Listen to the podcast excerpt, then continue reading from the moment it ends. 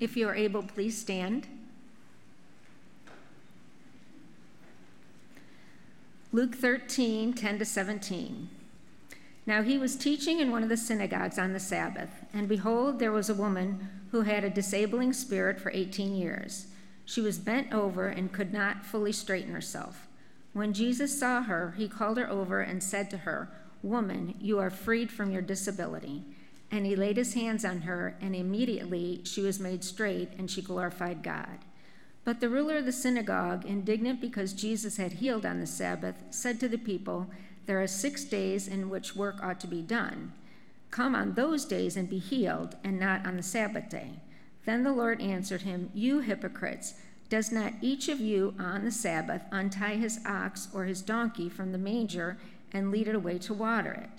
And ought not this woman, a daughter of Abraham, whom Satan bound for 18 years, be loosed from this bond on the Sabbath day?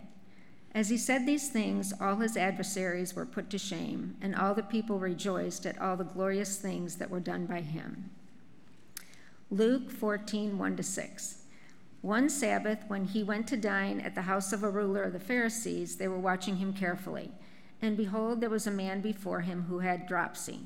And Jesus responded to the lawyers and Pharisees, saying, Is it lawful to heal on the Sabbath or not? But they remained silent. Then he took him and healed him and sent him away.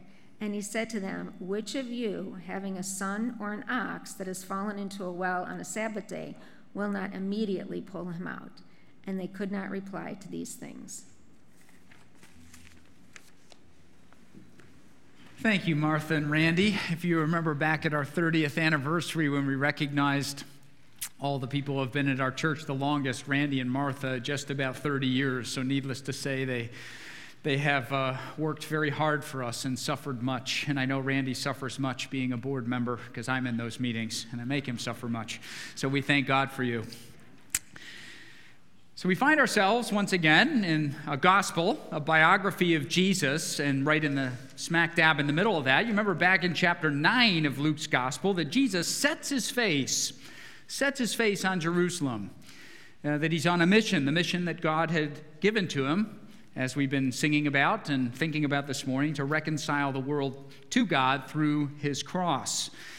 And in the context of chapter 13, I think there's no way to really discuss our main text today without doing a quick reminder of what we talked about last week. The, the people, as Jesus is going, talk to him about instances of suffering. Uh, a universal uh, question. I think if you're human, you have questions about suffering. And if, if you remember, they bring up this instance of Pilate the governor of Judea, who slaughtered some innocent Galileans as they would bring sacrifices. One instance, a deliberate act of murder. And secondly, when a tower in Siloam, uh, maybe a construction accident, fell and crushed 18 people. And if you remember, Jesus, as he's confronted with these real instances of suffering the world, he doesn't kind of soften it or push it to the side, but he, he uses it as a teaching moment. He says, Yes, we all look out at the world and we see instances of suffering. And those should act to you as signposts to the way things really are that there is a God who made the world good, that humanity and our rebellion have caused it to get all topsy turvy. And so suffering should set off uh, a kind of alarm in my mind to say, I need to get right with my Maker. And he tells that hard hitting parable that, base uh, verses 6 to 9 of chapter 13, he says, There's not an infinite amount of time to repent that we think that way say, well, I'm, I'm going to die, but not today. Or I can negotiate with God, or I'm a pretty good person. Say, no, Jesus is saying, please, when you look out at the world and you, you smuggle in that ought, things are not as they ought to be. Yes, there's a maker, and I need to be right with him through Jesus. Today's the day will you turn to him. And so to link that with today's passages, both passages, is we have two further instances of suffering, don't we? In the first, you'll notice, uh, chapter 13, verse 11, that as Jesus comes into the synagogue, we're told that there's a woman there who's hunched over. She's, she's bent over for 18 years. Now, this isn't just old age. You know, I tell people, say, I used to be six foot, but I think I'm about 5'10 since I had kids. It seems to happen. Say, it's not that, uh, not that kind of thing, but uh, a disability uh, that she's curved over and she's suffering. And then in chapter 14, similarly, he's at a dinner party, and there's a man there, we're told, who's got dropsy, a second individual So, not these bigger instances of suffering, but individual suffering. What's Jesus going to do? And instead of you know, using it to tell a parable, that this is told both in the context of a confrontation with Jewish law, that at the heart of both 13, 10 to 17 and 14, 1 to 6 is this issue of the Sabbath, uh, God's law of the Sabbath. How will Jesus navigate obedience to God's law and moving compassionately for those who are suffering? Now, they tell you when, when you first uh, you know, are learning to teach and study the Bible, they say if something's repeated, you better pay attention. That means God really wants uh, us to think about it hard. And so Jesus' activity on the Sabbath would be one such instance in the Gospel of Luke. So we don't have to flip there, but Luke chapter 4, 31 to 39, Jesus in a little bit of a, a naughty situation over the Sabbath, or naughty as it's presented. Of course, he navigates his way. Chapter 6, verse 1 to 11, same kind of thing. Both passages today, Jesus and the Sabbath. So we want to think hard.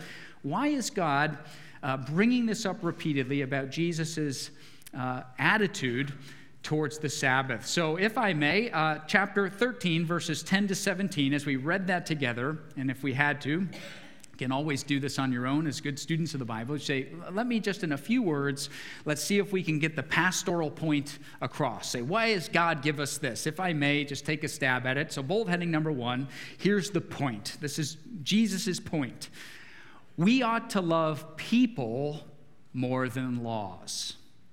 We ought to love people more than laws. Or you might say, maybe a better word than law, say we ought to love people more than our systems. So let's capture the scene again. Here it is. It's Saturday. It's the Sabbath, isn't it? So here Jesus comes into the synagogue. There's a woman there. It's not stopped her from worshiping as she normally would. And Jesus observes her, and with one word, really so very easy for Jesus. How many times have we seen this? With one little word, he frees the woman of this disability, and she is straightened on the Sabbath. But there is the synagogue ruler who, no doubt, without uh, probably displaying lack of courage, does not confront Jesus directly, doesn't, but he turns to the people and he says, Do you see what this guy just did? He violated not just one of God's 613, he violated the fourth commandment that he did this on this day, clearly this Jesus is not in tune with God, that he's got to go, that he's a kind of heretic. So we need to review the fourth commandment. When we went through Exodus, this will sound familiar. Exodus 20 from verse 8. Remember the Sabbath day to keep it holy. Six days you shall labor and do all your work, but the seventh day is a Sabbath to the Lord your God. On it you shall not do any work you or your son or your daughter, your male servant or your female servant or your livestock or the sojourner who is within your gates, for in six days the Lord God made heaven and earth, the sea and all that is in them, and rested on the seventh day. Therefore the Lord blessed the Sabbath day and made it holy. So the synagogue ruler, expert on the law, this is easy.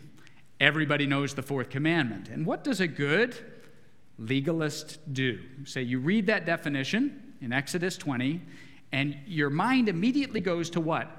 If God does not want me to work on the Sabbath, I better determine what work is.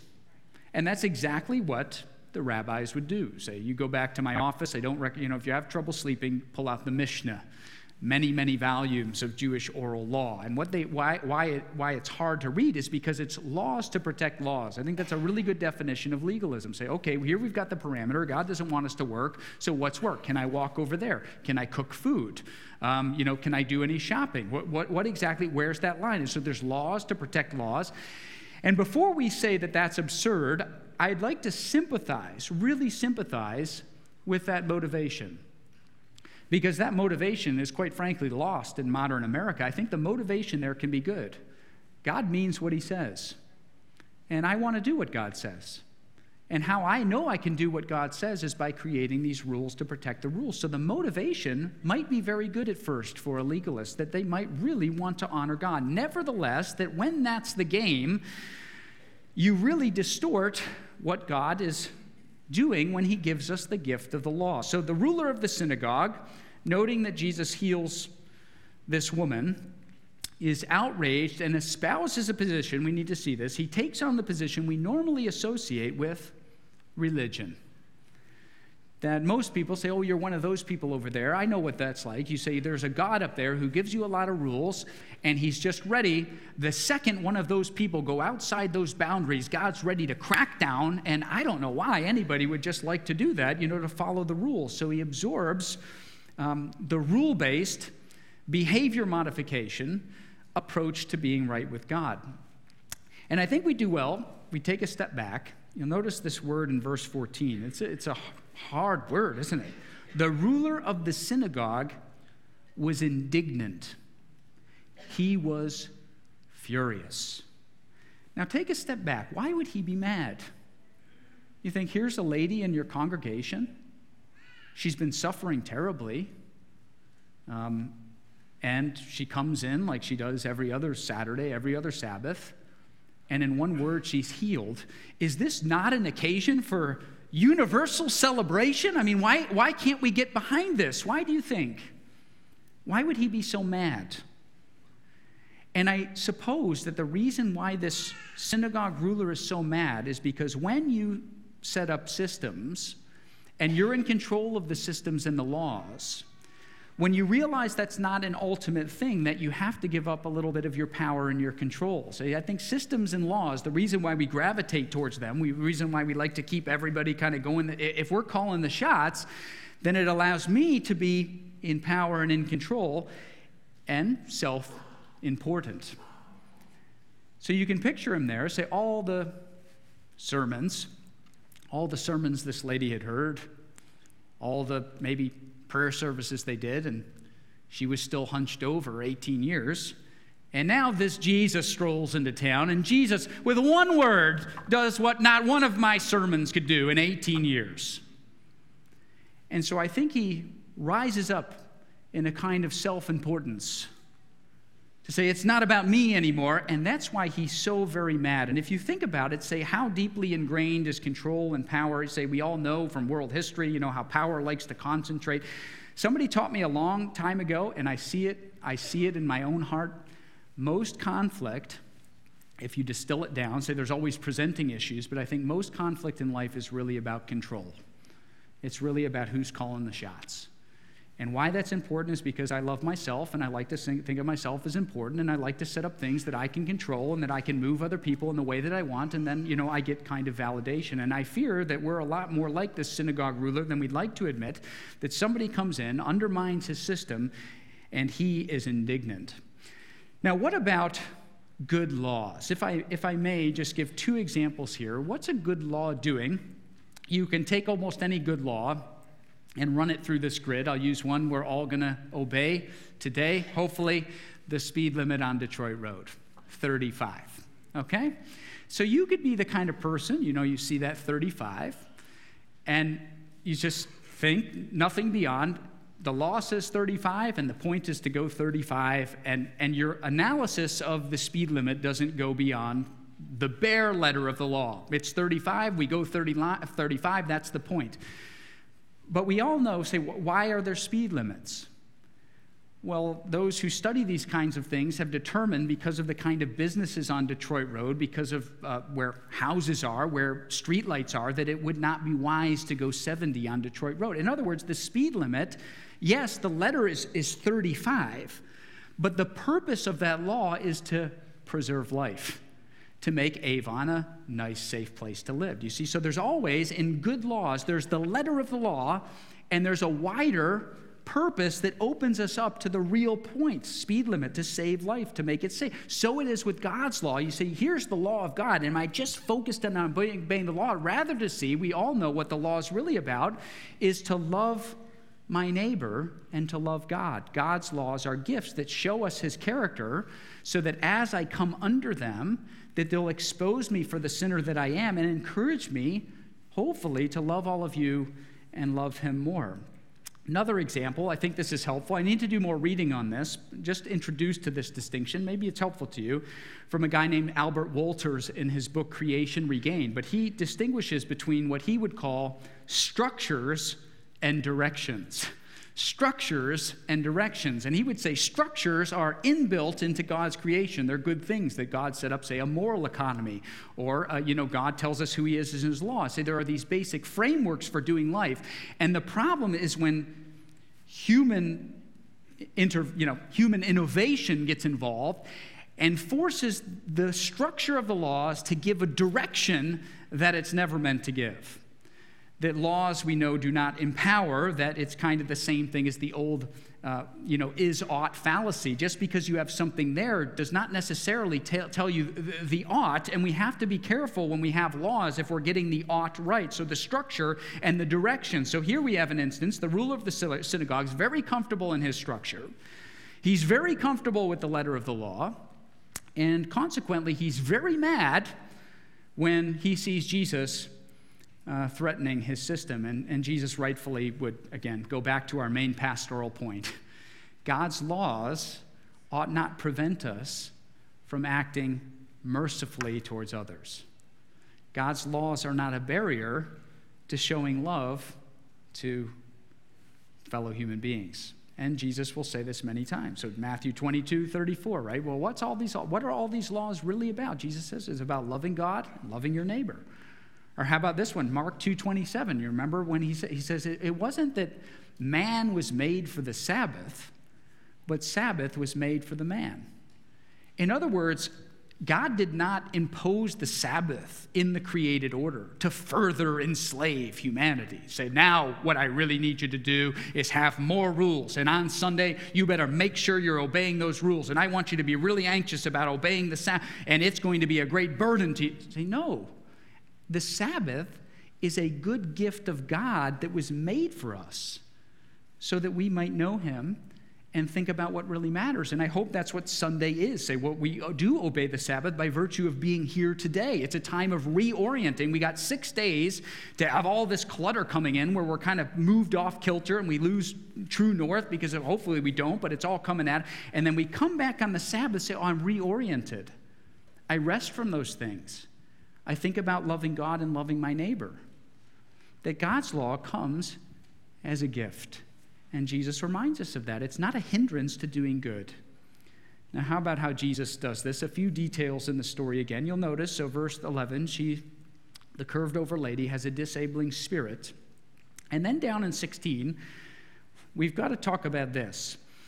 This woman, a daughter of Abraham, whom Satan bound, Satan bound we, I think, make a mistake if we say, well, does every person who has any kind of infirmity, particularly diabolical or under the influence of Satan, say, no, I don't, that, that would be a bad takeaway from this passage. Rather, what, what I think is said here is that in all the human maladies, which there are many human maladies, are not a part of God's original good design but are as a consequence of our rebellion and the agency that Satan has permitted to exercise during this point in God's redemptive history. So I'll say that again. It's not that people who have some kind of, you know, as we all will at some time, some kind of physical malady say, oh, there's a person who's particularly under the influence of demons. That's not what it's saying.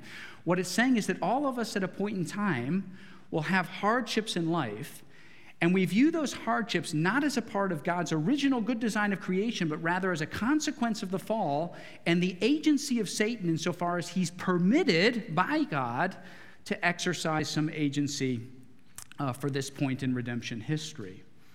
And so, what Jesus does, I picture him there. I, I find this very, very moving. He sees, he sees the lady suffering. It's not lost on him. Suffering lost on God. I'm just down here going through all this. He doesn't, Jesus sees and he knows. And then, again, verse 12, he sees, he calls, My child, you come to me. You come to me. And with one word, he delivers. Friends, every time Jesus does a miracle like this, there's always a wider spiritual lesson. And I hope if you're a Christian, your testimony is not that much different. Jesus saw me down here with a disabled spirit because I loved myself. And he saw me in my need and in my squalor. And he called me, Come, come. And he delivered me through the gospel, and one day will ultimately deliver every one of those of us who are his. You see how this happens on the Sabbath? You know, you read Hebrews 4, say what's, what's there, say salvation is compared to rest. So here we are on the Sabbath. We're all down here under the weight of sin and creation in its fallen condition. And Jesus on the Sabbath says, Come to me, I will deliver you ultimately into my Sabbath rest that you too can be saved. So this week, friends, looking down our prayer sheet, got cancers, blood disorders, trouble with transplants, infirmities, sad things, even in our little congregation.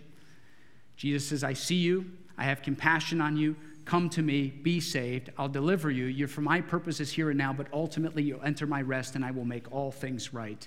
Just like our catechism said, right? That Jesus is setting the world right. So, pastoral thrust of Luke 13, 10 to 17. What is it? We can't allow laws ever to get in the way of love and compassion and mercy. Or to put it differently, we ought to love people more than our systems. And we tend to love systems insofar as we can control them. So we love people, not systems. Okay, point number two, and this is really just pastoral application. I don't think we I hope if you're relatively new here, you don't feel any kind of legalism in our church. That's important. You know, how does a church feel? You feel you're being judged and it's about rules. So, but I, I think it's important to explore what happens when legalism invades a church. What happens if legalism, our systems or rules, would displace our compassion? What are the implications of that? So I just have four that we can go through. Firstly, legalism distorts the gospel insofar as it gets people thinking in terms of their own works rather than grace. So, you know, you can imagine. So here we go. We got God's law, and, and it's Pastor Shaw's job to keep everybody kind of in the rails. And you better watch out because he's going around. And I, you know, I keep my notes right here, and I just am I'm watching all of you and say, when, if that kind of feeling comes into a church that I've probably inadvertently communicated that uh, how we get right with God is about what I'm able to do. Uh, that I've, I've, I've got to get it right. You say that's not, the, the gospel is, is about what? Grace. It's the unmerited favor of God coming in from the outside. And so, for one minute, if I think that I can, you know, come up to God by my good works, then I've really missed, I've missed everything of the good news of Jesus that I'm six feet under, so to speak. I got the dirt piled on top of me. So no amount of, of good works or getting it right or keeping the rules could ever extricate me from that predicament, but rather God has quickened my heart and allowed me to live for him. So this is why Paul would say, you know, 2 Corinthians 3 6, um, the letter kills, but the spirit gives life. Of course it does. So if, if, if our faith is about obeying rules, it's enslaving, it's not life giving, it's extremely tiring, that's why it kills. And so we don't want to keep the rules. And it spills in then to letter B, very importantly. A legalistic spirit in the church will diminish our faith and place it among all the other world religions.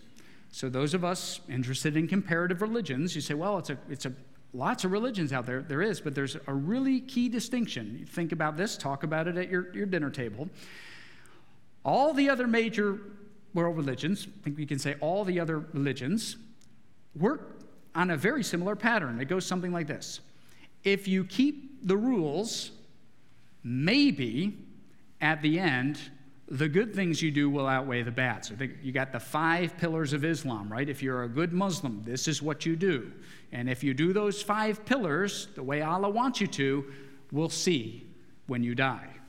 Hinduism, right? You're doing the, the polytheism, going to the temples, Buddhism, you know, eliminating desires. So they all kind of work on the way of say, this is what I do, and if I put this stuff into the system, then what comes out at the other end is, is a pretty good shot.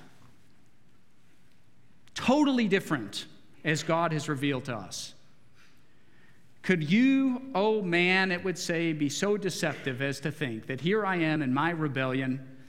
Die, you know, dead under six feet of dirt, as I said, way down. Say, well, maybe if I hold the door a few more times for some of our older parishioners, and you know, maybe if I participate in a few more spaghetti dinners and exchange few more, few more pleasantries and don't watch that show and watch, the, you know, maybe then, you know, God will just be happy. Bible says no. That I Deep down, who am I? I am a person who loves myself more than I love God and my neighbor. And I can't will myself out of that predicament. And it's only by what God has done in Jesus, reaching down and pulling me out, the gracious condescension of God pulling me out. And I fear, friends, that our impulse, again, is to default into a kind of rules based thing because then we can control it. We can contribute something to being right with God instead of resting in the truth of the gospel that I'm a sinner that God has redeemed at His initiative, at His great cost, and any good that I can contribute as a result of what He's done in my life. So, legalism will diminish our faith and make it like other religions instead of the great truth God has spoken into our lives. And as a result of what He's done, then we obey. So all of the world religions do the works, maybe you get in. Bible says, no, you're in big trouble. Look at what God has done in Jesus. When He gives you a new heart, then you obey. It's a great truth. Thirdly, legalism inevitably expresses a lack of proportion.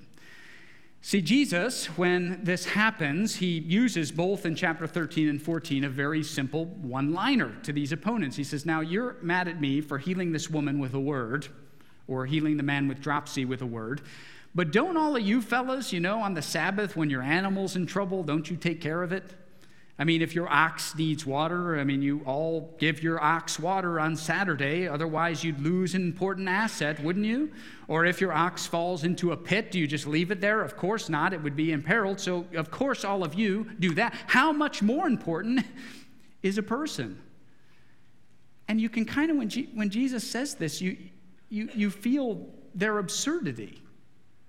They stand exposed that their legalism has come back upon them and you see how quickly this can happen think about that say if my if i had in the mindset what we're about here at providence church what it means to be a good member of the church is me keeping everybody in line with and i'd go around and i'd make sure you're all doing the rules right if you watch me close enough what say i'm going to I'm going to break those rules and probably do it more egregiously. And that opens us up to that charge that's here, right? Legalism will always open us up to the charge of hypocrite.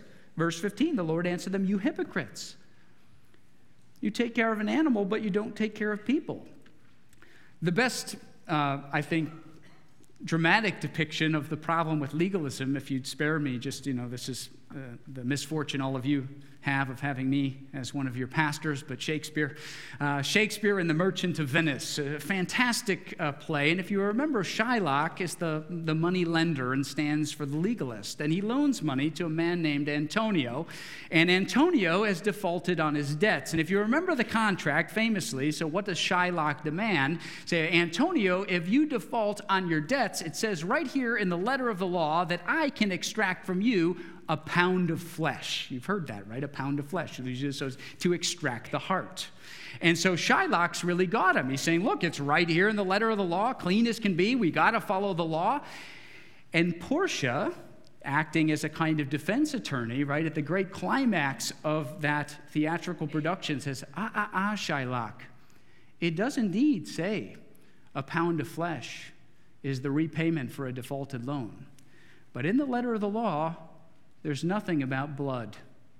And so, if you can extract the pound of flesh out of Antonio without drawing a single drop of blood, then you, you can go to town.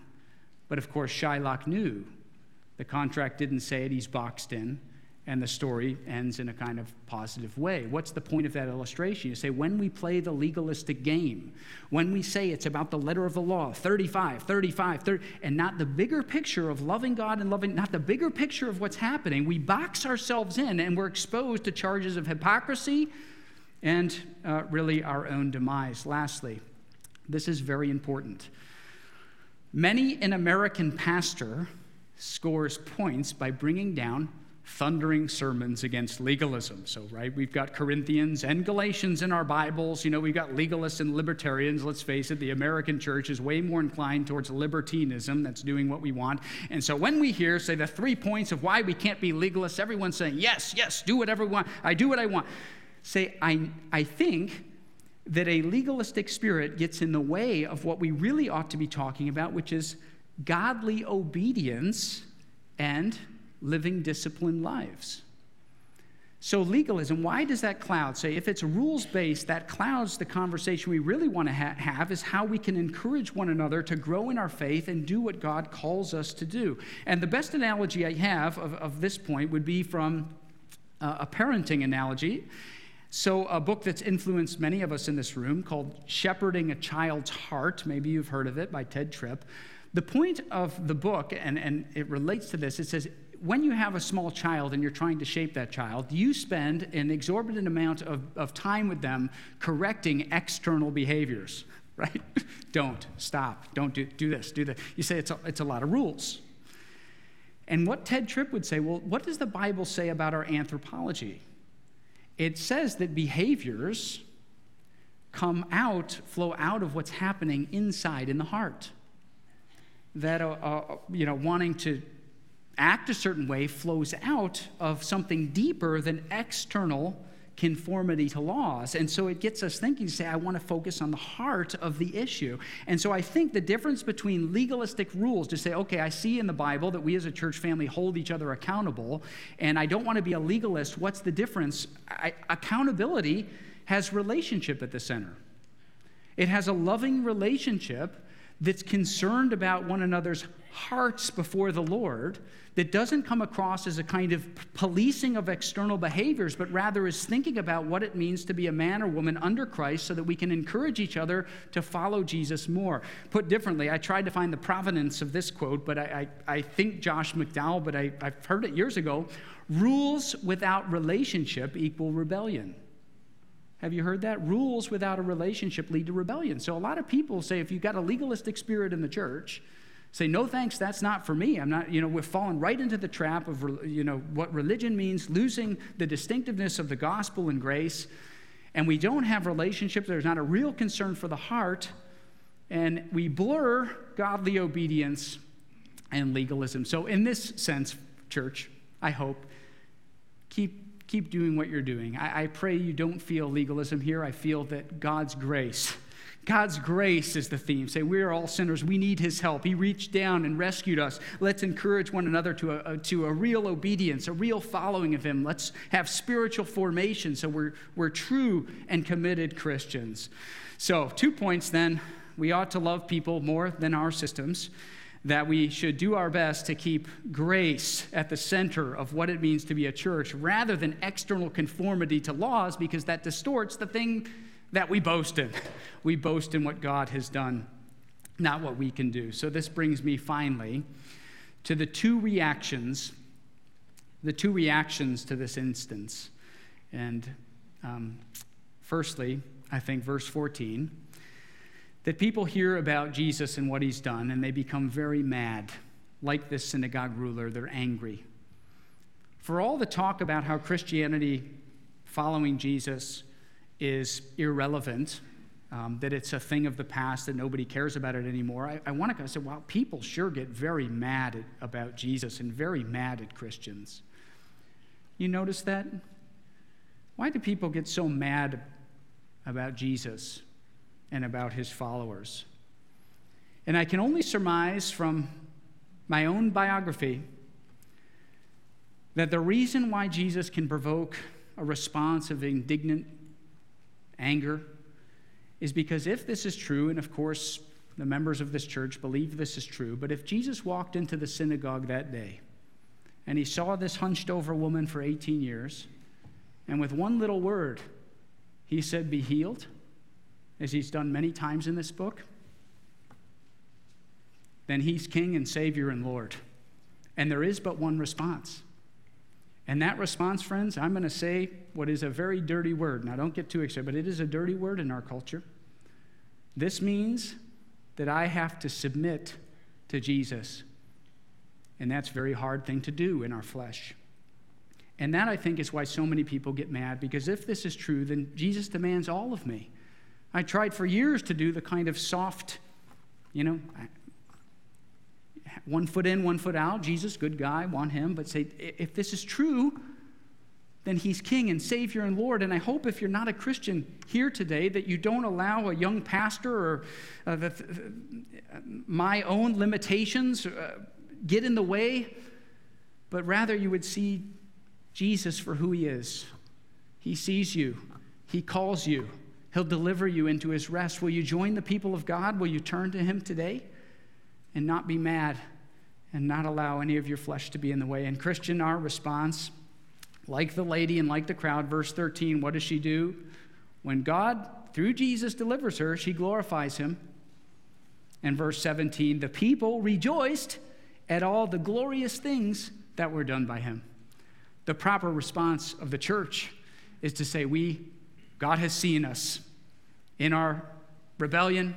He has called us. He has given us a new heart, that He's delivered us and ultimately will deliver us to His kingdom of rest where all human infirmities will be removed, every tear dried, and every wound healed.